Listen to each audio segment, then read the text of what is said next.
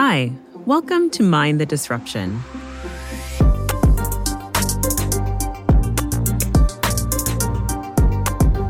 I'm Bernice Yanful. I'm a PhD student and public health practitioner working to move knowledge into action for better health for everyone. On this podcast, I chat with community organizers, public health professionals, academics, and more who have a key thing in common they're disruptors. They're people who refuse to accept things as they are, passionate about health for all, and are pursuing it with a tenacity, a courage, and a deep conviction that a better world is possible.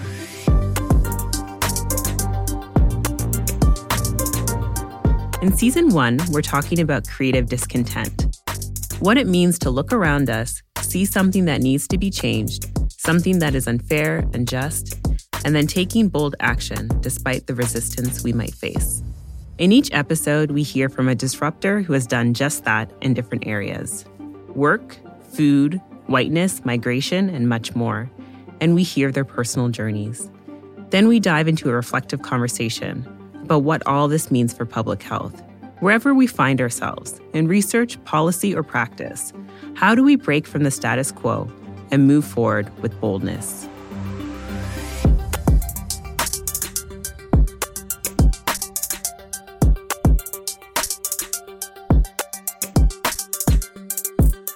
This podcast is made and brought to you by the National Collaborating Center for Determinants of Health. We support the public health field to move knowledge into action to reduce health inequities in Canada. We're hosted by St. Francis Xavier University. We're funded by the Public Health Agency of Canada. And we are one of six national collaborating centers for public health working across the country. The views expressed on this podcast do not necessarily reflect the views of our funder or host. We are located in Mi'kma'ki, the ancestral and unceded territory of the Mi'kmaq people.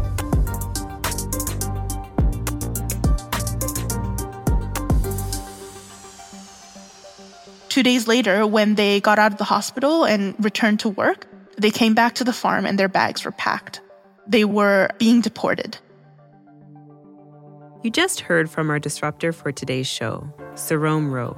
Sarom uses she, her, and they, them pronouns. Sarom is a migrant worker and organizer. She unites with other migrants to win immigration and migrant worker justice. Migrants are people who live on lands that are different than the ones they were born or grew up in. There are many reasons why migrants may choose to come to a place like Canada.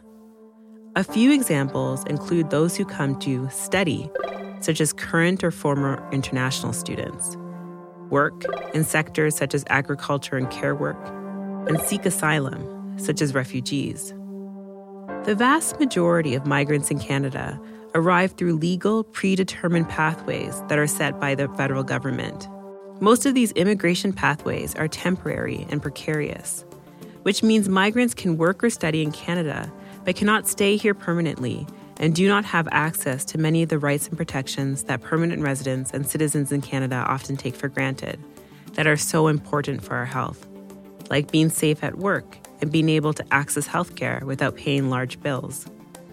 And while some of these temporary immigration pathways are increasing rapidly, such as temporary work permits, there are inadequate mechanisms for granting migrants full and permanent immigration status. As a result, many migrants lose their immigration status and become undocumented. Sarom, along with other migrant organizers, tackle this temporariness within the immigration system to do so, they call for full and permanent immigration status for all migrants and undocumented peoples. By calling for status for all, they are also calling for health and well being for all, since, as we will explore in this episode, full and permanent immigration status is a foundational determinant of health. Sarom and I talked about her journey in this incredible work. And later, I chat with Erica Di Ruggiero and reflect on what we heard from Sarom. Erica is a dedicated mentor teacher, and public health researcher with a focus on decent work and global health. In chatting with Erica, we talk about the global nature of labor, what it means to collect good data about employment, and about the collective responsibility we have as public health practitioners and community members to listen to and support migrant workers. I was curious to hear from Sarom about what shaped her to become the organizer she is and how her early experiences inspired her work.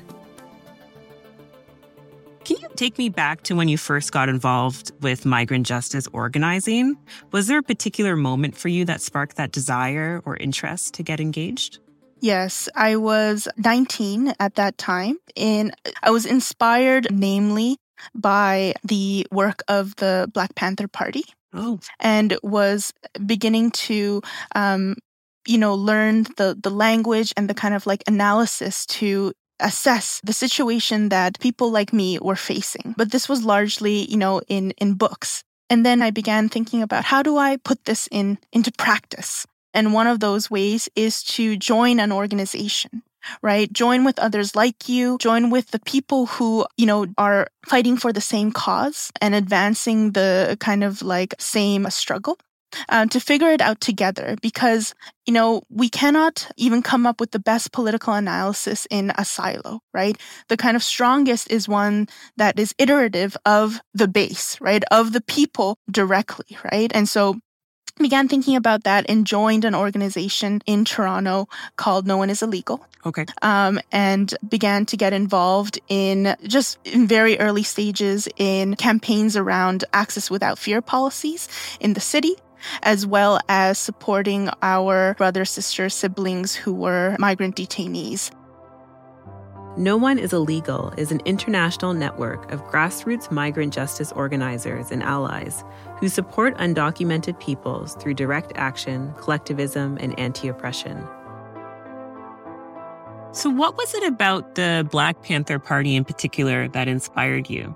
One of the things that really called to me was the fact that they situated the kind of like larger uh, liberation struggle of Black people as an internationalist struggle, uh, one that could not be won without the direct participation of oppressed peoples everywhere. That this wouldn't be something just, you know, relegated to what we would now, you know, consider so called North America, right? That there are oppressed people globally, and that the way that we can together free ourselves is to join struggles together.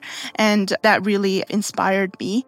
I grew up in a neighborhood in Toronto that was considered, that is to this day considered, you know, so called high risk, um, yeah. which is just coded language generated by like a lot of like anti black racism. Mm-hmm. And, um, you know, when I think my friends and I were trying to figure out our situations together. These kinds of texts were very useful for us um, to kind of think about why it is that we are going to school hungry or that many of our friends and classmates were being, you know, streamed into, you know, uh, different applied. Exactly. Yeah. Applied, yeah. Um, or that there was a school resource officer on school and that kind of policing started to really have devastating impacts. As a student, Sarom began to understand that discrimination and racism were behind the streaming practices in her high school in Toronto. Streaming is an educational practice that divides high school students into taking either hands on applied courses or entering an academic track set for post secondary education. In 2021, the Ontario Ministry of Education announced plans to end academic and applied streaming in all grade 9 courses. As of 2022, no formal plans to stop streaming in grade 10 courses have been announced. Research shows that youth who are racialized, experiencing poverty, and from some non white immigrant groups are more likely to be in applied courses, limiting their opportunities for university education. You can learn more about the practices of streaming in schools and its effects on educational and other types of inequities in the book Restacking the Deck Streaming by Class, Race, and Gender in Ontario Schools by Clanfield and colleagues. Now back to Sarom, who is talking about their experiences living and going to school in a so called high risk neighborhood in Toronto. So, so I think that kind of, you know, seeing what we were facing and then being confused, asking these questions to kind of like get more political clarity. And one of the very impactful to this day, culturally and politically, um, uh, resources were uh, the work of uh, the Black Panther Party. I know in my own life, reading books, resources have been kind of a lifeline, right? helping me make sense of my situation, helping me think about what could be possible, what could be different. And it sounds like for you, kind of immersing yourself in readings about these issues and the work of the Black Panther Party were really critical. They were. And that had its own limitations, I realized, which was that sometimes if like you know the the kind of text and like the theory is detached mm. from the everyday realities of our people then they don't hold the kind of weight that it could. And also my personal experience may not be the, you know, singular and only universal one. Right. And, you know, coming together with others, joining organization, right? Um, debating ideas, um, coming up with plans together, struggling together is how we kind of advance the work that we're doing because when you come as a collective, your individual story becomes enmeshed with those of others, and together a synthesis of that means that we are in collective, which means that some of my experiences are different from the experiences of others in the room. And that's okay. That's actually productive tension. And that is also how uh, we can shape our plans for action as well, building from the bottom up right? Only we as oppressed people, as, you know, working class, racialized migrants, only we can together shape what we uh, want the future to look like. Um, and the possibilities are um, incredible. I mean, Angela Davis has this quote where she says, you know, it is only in collectivities that we find reservoirs of hope and optimism. And in a world where uh, things can be so cruel, that kind of hope and optimism is what keeps us going. And where do we find that? We find that not only within ourselves, but ourselves in relation to others like us. Yeah, absolutely. And I love what you said about productive tension. I think that's so powerful. And so, can you tell me a little bit about um, how you went from learning, trying to gain as much information as you could, to organizing? So, what was that like? So, that shift from I'm interested in this. I want to make sense of my situation and what my friends are experiencing to I'm going to get involved. What was that like? I went to an event first, um, got connected to um, one of the uh, members of No One Is Illegal. Okay. And then soon after, uh, joined the organization. Can you take me back to that first event for a moment? When you were hearing people speak, was it a moment of realization for you? Like, yes, yes, I agree. I want to be involved. What were you thinking or feeling at the moment at that first event? Exactly. There is a lot of power in also witnessing, like bearing a witness, but also um, feeling seen. When you join with others like you, um, you're able to see that um, you're not alone. Um, it seems very simple, but I think there is a, a, real power in that, which is you begin to see that um, your pain, your um, isolation, your heartbreak are not just yours, but that they are shared. It feels really good. Nerve wracking, you know, butterflies in the stomach, but feels really good to just uh, join with others like you, even if you don't have the language or, you know, even the familiarity of organizing. Um, there is always a place to, you know, start organizing where you are and find others who want to do that with you. Mm-hmm. So you felt seen at that first, at that first event you attended. Yeah. So I'm curious Sarom. Many people find themselves in a similar situation that you described. So, um, as migrant workers experiencing precarious employment and all the challenges that come along with that, including health challenges. But they may not necessarily be fighting these injustices on a bigger scale for a number of reasons. They might be just so busy trying to survive make enough money to send their family back home. So I'm curious for you, what was it about what you were experiencing and seeing that not only led you to say, this is unfair, but then also, this is unfair and I have to do something about it? It's the moment of refusal, which is to refuse to say that uh, we will accept that this is just the way that things are, refuse to accept that this is the norm, and refuse to accept that we should live our lives like this. And when it is echoed by others like you, together we can refuse to accept that things are simply going to be the way they are. There is everything to change.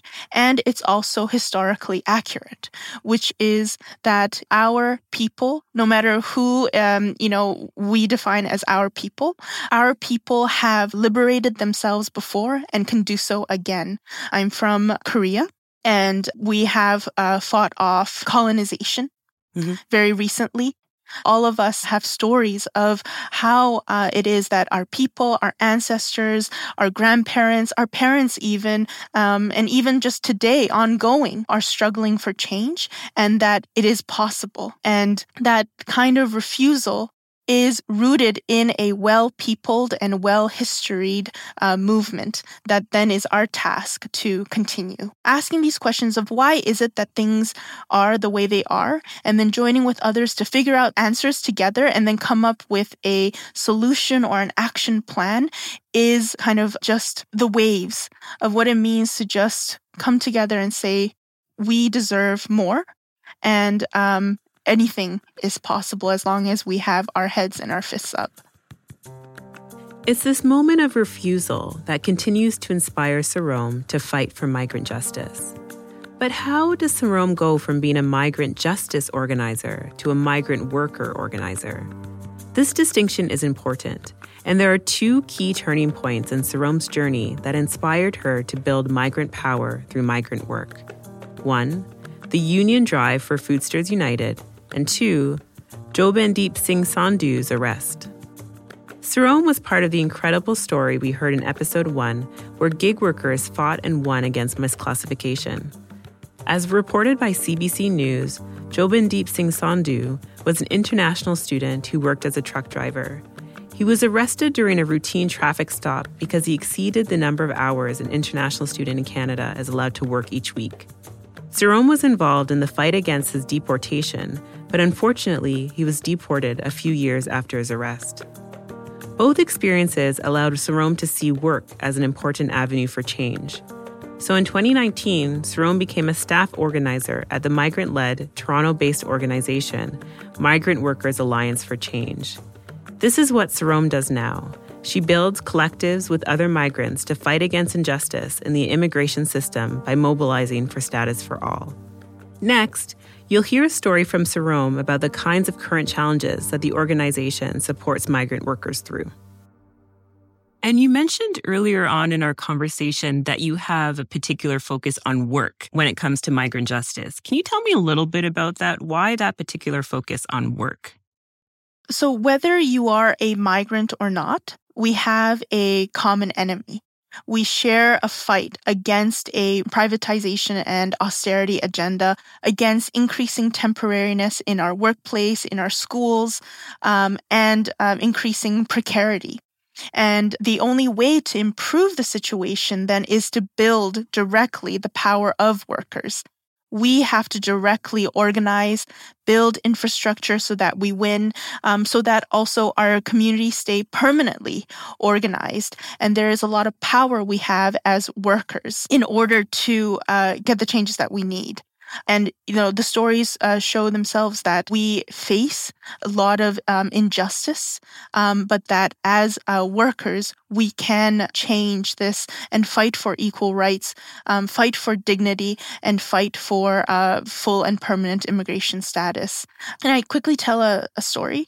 Absolutely. Mm-hmm. Um, a group of seven women uh, from Jamaica were working on a strawberry farm in Nova Scotia. Mm-hmm. And in the agricultural sector, um, it's known that strawberry picking is some of the hardest and backbreaking work because you have to be on your knees the whole day. It's also piecemeal work, which means that you only get paid for how many strawberries you are able to to pick. Mm-hmm. Um, they were working for three months every day without a single day off. And in this industry, uh, workers are allowed uh, one day off every six days, unless there is an emergency situation. And in this farm, the employer said that it was an emergency, and our members were forced to work 92 straight days in the heat on their knees. Um, and just from like sheer exhaustion and dehydration, they collapsed, and one called an ambulance. They went to the hospital where they were treated with an IV drip. Mm-hmm. And two days later, when they got out of the hospital and, you know, returned to work, um, they came back to the farm and their bags were packed. They were being deported. And this is very common practice in wow. um, migrant farm work, as well as, uh, you know, it just, this is very common practice um, or this happens regularly to migrant farm workers, care workers, refugees, um, students, um, where the employer has so much power. They were asked to leave and given flight tickets to go back home in the cab that they took when they returned from the hospital. And when they went to the airport, the connecting flight was in Toronto. Mm-hmm. But they uh, together were uh, again angry at the sheer injustice of it all that they called us. Um, and they've since lost status and have become undocumented. But what's egregious about the situation is that all of this is legal.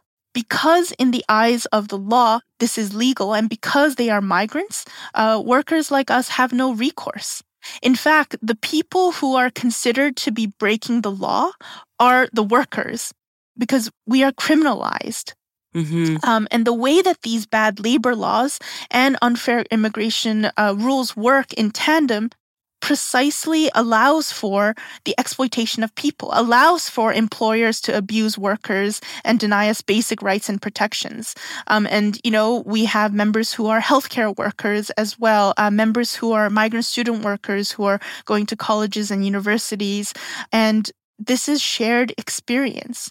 And so then we kind of have to understand that where does our power come from? Our power comes from uh, the fact that we can join together with others like us, be it on our farm or in our community or in our campus, and then come together to say, this is a shared experience and let's fight for uh, change together. And a huge source of where we can, um, a very like fertile ground of where we can advance those changes together is in the workplace. Mm-hmm, mm-hmm.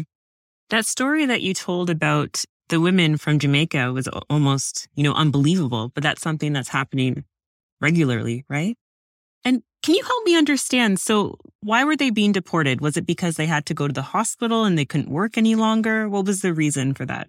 Exactly. So, when migrant farm workers and care workers um, come to Canada on a closed work permit, which means that it's tied to the employer.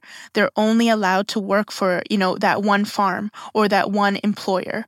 Um, and what that means is that it gives the employer a lot of power. So speaking up as a migrant means that you risk hunger, mm. homelessness, mm-hmm. um, and deportation.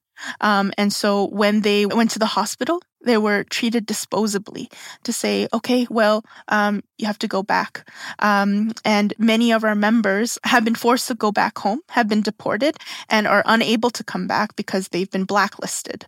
And this is far too common. And it's also uh, legal. Hmm. Right. And, you know, we have very little recourse um, in the uh, kind of existing rules to uh, change this. So instead of accepting that this is the case, accepting that we have no recourse, what we say is, well, no, we must, uh, we have a lot of power even outside of these institutions. Our power is in our hands joined together, and that's how we will get changes. So, in that story that you told, essentially the law said that you're no longer able to work, therefore, you're no longer useful to us. Exactly. Exactly. It's that revolving door of labor um, that you know, continues exploitation. And that revolving door is facilitated by uh, the immigration system. So we're seeing, you know, many of us out there, we're seeing how temporariness and precarity is affecting us um, in all parts of our lives. The story that Sarom shared with us about the seven women working on a strawberry farm in Nova Scotia paints an incredibly clear and visceral picture of why immigration status, work, and health are linked. The connections between precarious or temporary immigration status and public health are equally as significant. Statistics Canada reported that temporary work permits for migrant workers rose 700% between 2000 and 2021, with most permit holders coming to Canada from the Global South. The National Collaborating Centre for Determinants of Health released an issue brief on decent work, which discusses the connections between health equity and migrant work. In it, authors describe how one way that employers exploit migrant and undocumented workers is by providing substandard wages and working conditions. Women, youth, and Black and other racialized migrants and undocumented workers are at a disproportionate risk of being exploited by their employers, especially through temporary work arrangements. Financial incentives, policy failures, and lack of enforcement of minimum safety standards allow employers to avoid basic responsibilities. This includes avoiding the provision of mandatory employment standards such as minimum wages, adequate breaks, and emergency days and the provision of health enhancing programs like workers' compensation for injury on the job. Next, Sarom and I talk about what keeps her going in this work and advice she would offer to others. So, if you could take me back to that early period of organizing for migrant justice, was there ever a time or a moment when you thought, oh, maybe I should stop this work? It's just too difficult. Was there a moment when you felt really defeated? Yes, but what keeps us going is um, the others who we are accountable to and others who kind of hold us up. In organization, there are many times that I um, am, you know, walking along and I stumble, I fall. And sometimes I can pick myself back up and continue to walk, even on shaky ankles, shaky knees. But sometimes I stumble and fall and find it difficult to get back up myself. But having people around uh, me, they can pick me up and we can walk together. And when I see somebody else who's like me also stumble, I can also support them. And together we hold ourselves up arm in arm um, to rise up together. Mm-hmm. Can you tell me about a moment when you stumbled? And how did you get picked back up? About a year ago, as the Migrant Rights Network had a um, day of action where we marched on Ottawa. Mm-hmm. Uh, nearly um, 800 migrant and undocumented people stepped out of the shadows and, and onto the streets and uh, marched on Parliament demanding full and permanent immigration status for all. Mm-hmm. This was uh, last July, last uh, July. end of okay. July, and um, right before the march, I had gotten news that my grandmother was soon to pass. Sorry, and we had been separated um, by this uh, border uh, for um, decades. Mm-hmm. And so that grief and that uh, sense of um, anger, anger at the sheer injustice of um, border violence was overwhelming. But knowing that we were about to make history together and and um, as migrant and undocumented people march onto Ottawa is what kept me going. Um, and so I think I literally stumbled and literally got back up because there were uh, people to uh, pull me back up. And also, I could do the same because uh, many of us have shared a similar experience yeah. um, of losing family and not being able to go back home. Many of us during um, COVID have also, where the uh, pandemic hit our home countries harder, um, lost uh, people in our families, but could not go back home and could not be with them. Um, and are carrying that grief. And uh, one way that I have been able to uh, work through that personal grief that is also a shared grief is by joining with other people like me. Mm-hmm, mm-hmm. My parents migrated from Ghana many, many years ago. And um, that story that you told about your grandmother, I remember my mom, she she lost her mom while she was in Canada and she wasn't able to get back to Ghana. And just that grief, you know, just it made her question, you know, her decision to come here and be separated from her family. And it's just, it's only in, you know, having people around you to lift you back up, right? That you're able to keep going in the midst of that. Exactly. People um, to hold us down and also pick us up eh, so that we can also do the same um, and also um, share the anger and, and, talk about the injustice that sharpens our um, will to continue to fight for justice.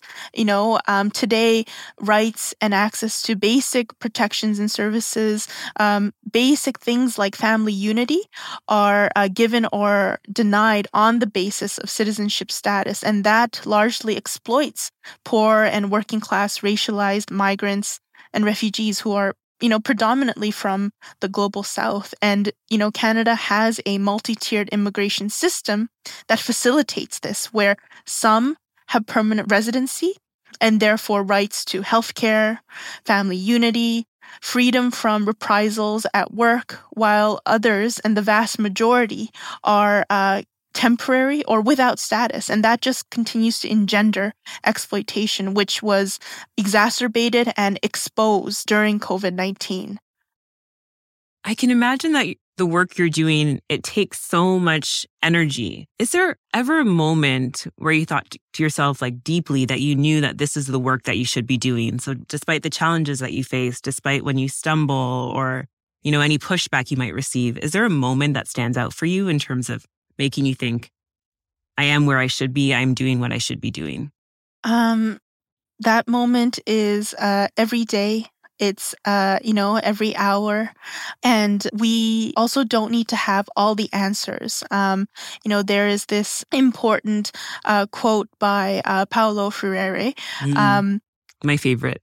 yes. Um, there's this quote by uh, Paulo Freire where he says, Everything you recognize as something important.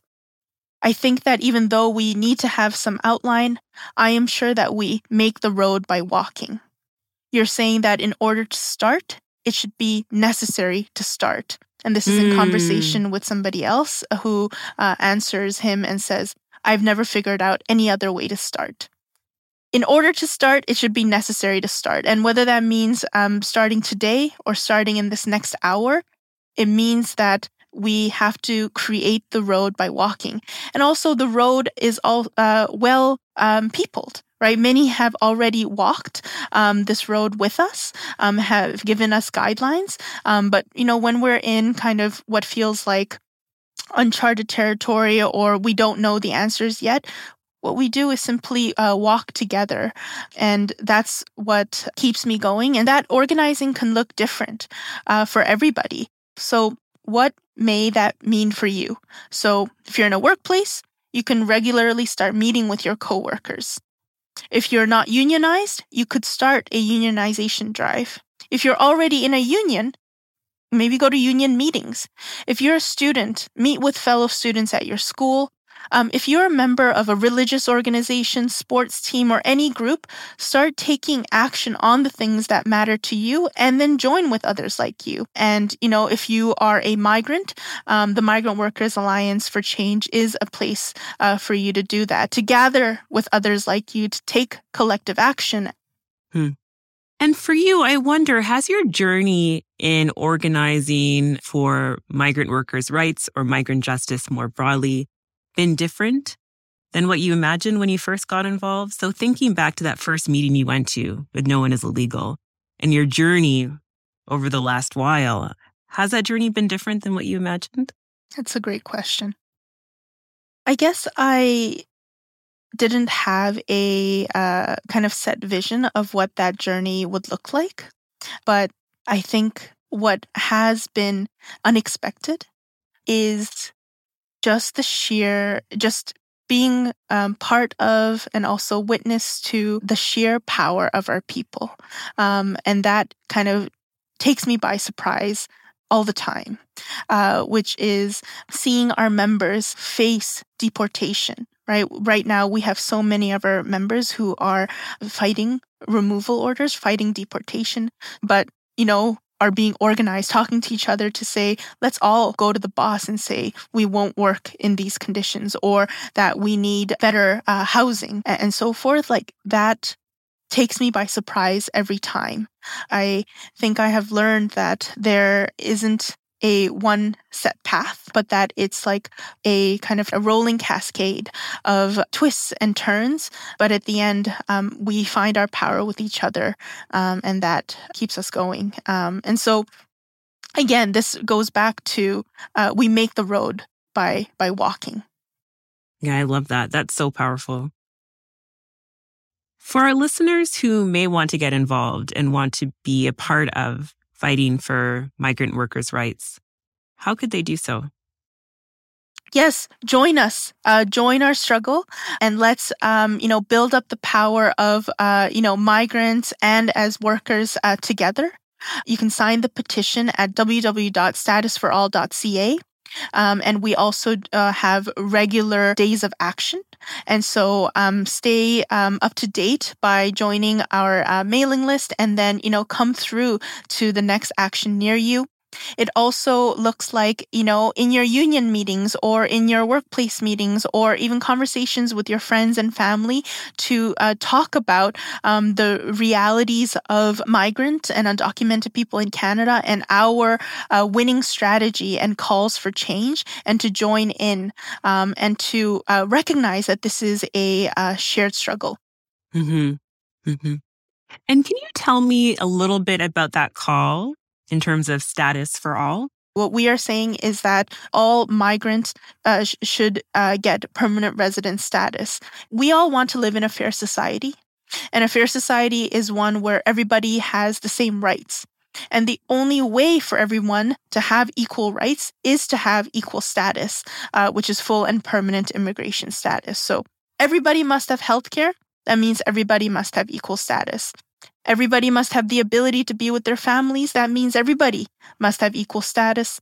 And everybody must have the ability to assert our rights at work. And that means everybody must have equal status. We uh, deserve full and permanent immigration status for all without exclusion, without exception. Joining me today for a reflective conversation is Dr. Erica Di Ruggiero who is an associate professor and director of the Center for Global Health at the Lana School of Public Health in Toronto. Erica brings many hats to this conversation, including her research on decent work and expertise in cross sectoral action to advance health equity. Erica is also a dedicated mentor, and she's actually on my PhD committee, where she has been a great support. In episode one, we introduced the concept of decent work. Today, we talk about a global approach to decent work and learn key actions that public health professionals, researchers, and policymakers can take in their practice. And Erica, how did you first become involved in exploring decent work? What has that journey been like for you? I would say, and there are many examples of this, but just in terms of a key influential event, back in 2012, so that's over 10 years ago now, there was a very, very tragic fire in Dhaka in um, Bangladesh mm. in the fashion uh, factory um, in one of the outskirt regions. And I'm sure you've heard about it. And it led to, I think, over 100 deaths and over 200 people being injured. And it was a really deadly fire and one of the most deadliest fires in that country's history. And it did catalyze some, you know, um, reforms to workers' rights um, and safety laws. However, there were a number of things about that event that I became incredibly interested in. First of all, workers in that situation were working under very unsafe and inhumane conditions for a very long time. Their work mm-hmm. schedules were controlled. They couldn't even leave their stations. And that's why they became trapped in part. And management was telling them to ignore the fire alarm and many people couldn't escape. And of course, they were working for very, very little money to produce very cheap products um, for the likes of big global retailers like Walmart, who, of course, when the fire occurred, you know, took no responsibility and claimed no awareness that garments mm-hmm. were being made in that factory for their distribution. And then there were a number of other factories, um, of course, that then had um, fires as well. But it was sort of a recurring pattern of uh, controlled work environments, mm-hmm. no agency, no dignified work, financial security was, you know, non-existent. And this really interesting, I think, connection between what is happening, you know, to people over there, quote unquote, um, you know, is inextricably linked to what happens here um, because many of the products they were making were for distribution in countries like ours. And of course, this has been enabled by uh, globalization. So that event, but a number of them that followed really was quite pivotal in me trying to understand, well, we're really failing through policy here. And so I would say those are a few of the things that really motivated me to go back and do a PhD and really focused on decent work. In what ways would you argue that decent work is in fact a public health issue that we need to pay attention to in Canada? So of course, work intersects with determinants like income, with gender, and as Sarom um, indicated, also rights that many people take for granted, um, but are not um, easily accessed by um, workers, such as right to citizenship. And I think many of these things, and this kind of links back to my interest in policy, by failing to act on these determinants and how they intersect for the public's health, it signals a real failure to deliver on these social goods. You apply a global lens to the work that you do with respect to decent work. Can you talk a little bit about the intersections between those global policy frameworks and what we're seeing at more local levels in the Canadian context. Why is it important to apply a global lens in understanding the issues of decent work? I think it's really, really important because we've come to finally accept that, you know, infectious diseases know no boundaries, right? They transcend mm-hmm. um, boundaries. And what I mean by that, country boundaries or borders. Uh, but labor is the same, right? There is a flow of labor within regions of the world. Look at what's happening in South America right now with crises in different countries. And you have this migration to neighboring countries and the kind of pressure that's putting on the crisis in the Ukraine and some of the neighboring uh, countries taking in uh, refugees from that country because of the ongoing war there. Many examples in sub-Saharan Africa around, you know, war-ridden areas or floods, you know, or drought that are causing outward migration. There's so many examples. And many of uh, people also make their way to Canada uh, and uh, eventually in some mm-hmm. cases mm-hmm. or other parts of, you know, uh, the US or Europe or wherever. And so you can't think of labor as, oh, it only happens within my jurisdiction. I think it's a very naive thing. And so to me, that's, you know, partly because globalization has influenced the flow of labor markets globally. And back to my example about the fire in Bangladesh, that was a really good example of corporations that are benefiting on the backs of poor workers whose human rights are being violated because of the working conditions under which they were laboring to produce cheap clothing that, you know, in some cases was provided at a cheap cost to the consumer because that's what drives the bottom line. Yet the markup value for corporations that um, reside elsewhere from those countries and yet benefit off the backs of poor workers um, that in countries where legislation is not sufficiently well developed and not protective of those workers. And, you know, we're not perfect here either. We've got lots of problems as well, but in other countries, it's, you know, not necessarily any better, yet we're still responsible or should be uh, accountable. So those, I think, are examples of how we have to think about these issues through a global lens. Mm-hmm. And something that Sarom discussed was the sense of powerlessness that migrant workers in particular experience as it relates to their work. So I'm curious, how can public health support workers, including migrant workers, to gain power and influence as it relates to their employment and working conditions? I know we're probably, you know, a bit tired about talking about COVID, but let's just reflect on that context just as an example. I think we have seen really good examples of public health um, working with other sectors to advocate for sick leave. I think one of the best examples was when public health authorities, on the one hand, were asking people to self isolate. Um, but many workers who were in very precarious jobs um, did not have the power to self isolate because mm-hmm. they didn't actually have the luxury of not going into work. Um, so it was pretty rich for us as public health officials, on the one hand, to ask for that when workplaces or the many places they were working that were, you know, positions that had no social and health benefits.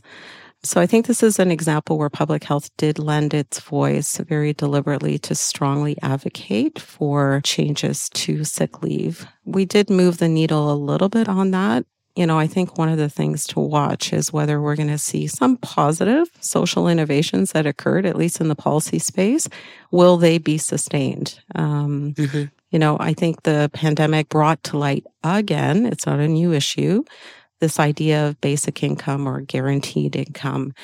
We saw some experimentation with mechanisms to offset, you know, loss income and loss of jobs because of the pandemic. But again, what are we doing in the policy space? So this is something else I think public health really needs to be at the table for, to argue for the public health benefits um, of having stable and financially and decent work, um, because we know it's there's a strong literature on this that the relationship between work and health, many different health outcomes, physical health and mental health, um, are strongly linked to, you know, strong uh, working conditions, as I've described before. Mm-hmm. mm-hmm. So you wear many different hats, policy, teaching, research, etc. And so I'm wondering if you can speak a little bit about the specific roles public health can play as relates to decent work.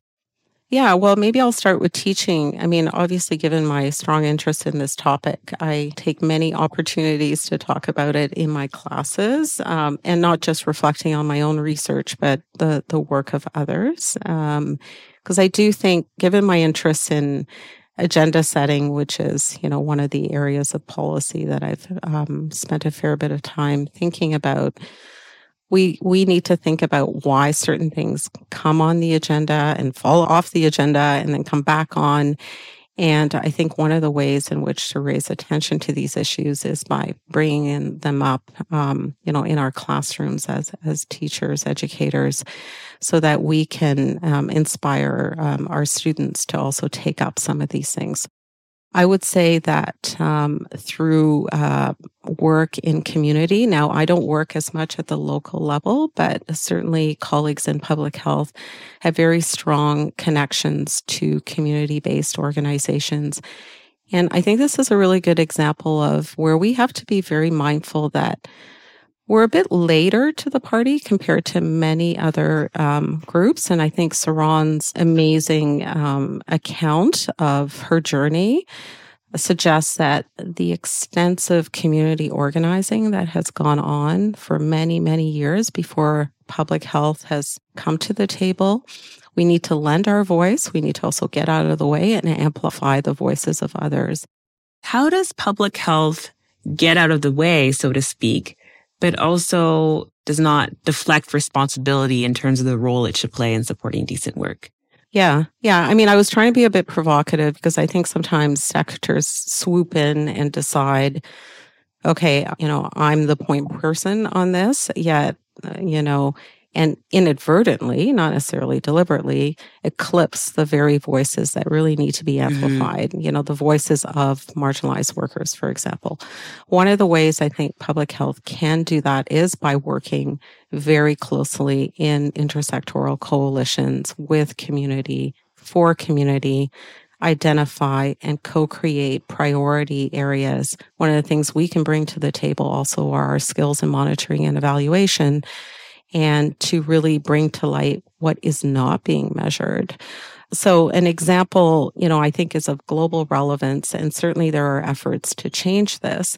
But if you look at, you know, how we tend to measure whether a society is actually doing well overall in terms of providing access to jobs, we look at the unemployment rate, mm-hmm. you know.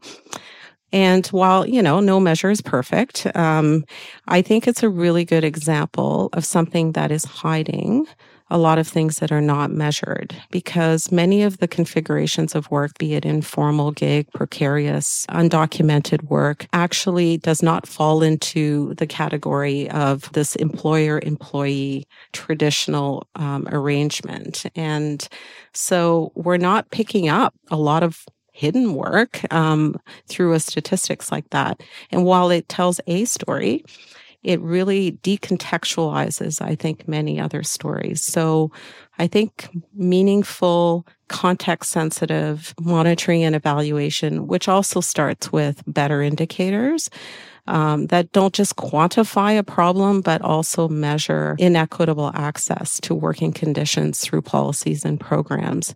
And there are many, many ways to do that, but I think that's another way that public health working, of course, um, in interdisciplinary teams, because this really cuts across, you know, many sectors outside of health is another way to do that. And so you're saying it's important that public health first acknowledges that there's been a long history of this work and um, community organizing around this work.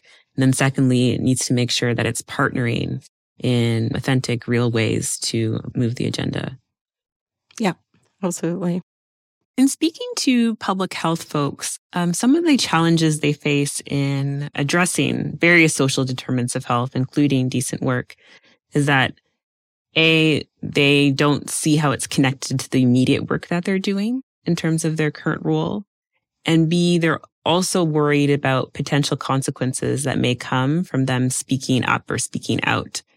And so I'm curious for you, what advice do you have for, for both of those things, but primarily for the second one in terms of the risks that public health professionals might perceive to their role if they were to be more vocal about some of these issues that are happening?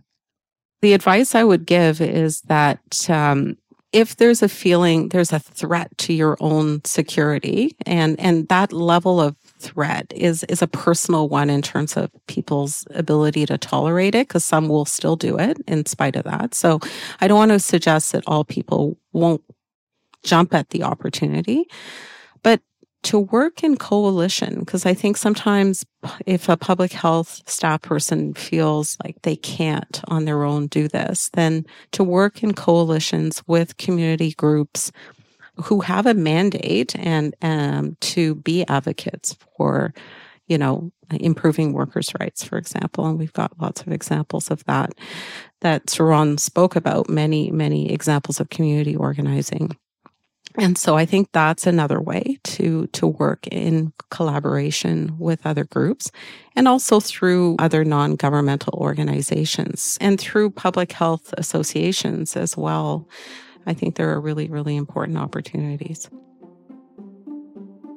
Thanks to Sarom and Erica for sharing their experiences and insights about migrant work, status for all, and decent work. Sarom spoke to us about how migrant workers are uniting against an immigration system that negatively impacts migrants' health and well being. And while we explored the worrying increase of temporariness within the immigration system, we also learned that there is hope in collectives and through the Migrant Workers Alliance for Change. We learn from Sarom that a fair society must mean that all peoples living on these lands must have full and permanent immigration status, and that public health has an important role to play by lending our data, our voice, and working together with migrant workers. You can learn more about and support Sarom's work by visiting migrantworkersalliance.org. With Erica, we discussed the importance of intersectoral action and having a global approach in our public health practice, especially as it comes to labor and health equity. Erica also gave us some great advice about our role as public health professionals. Good data is critical to advancing decent work and advocating through collectives such as public health associations. What's our takeaway? Migrant workers are owed and deserve better. Full and permanent immigration status is an important determinant of health and an important part of decent work.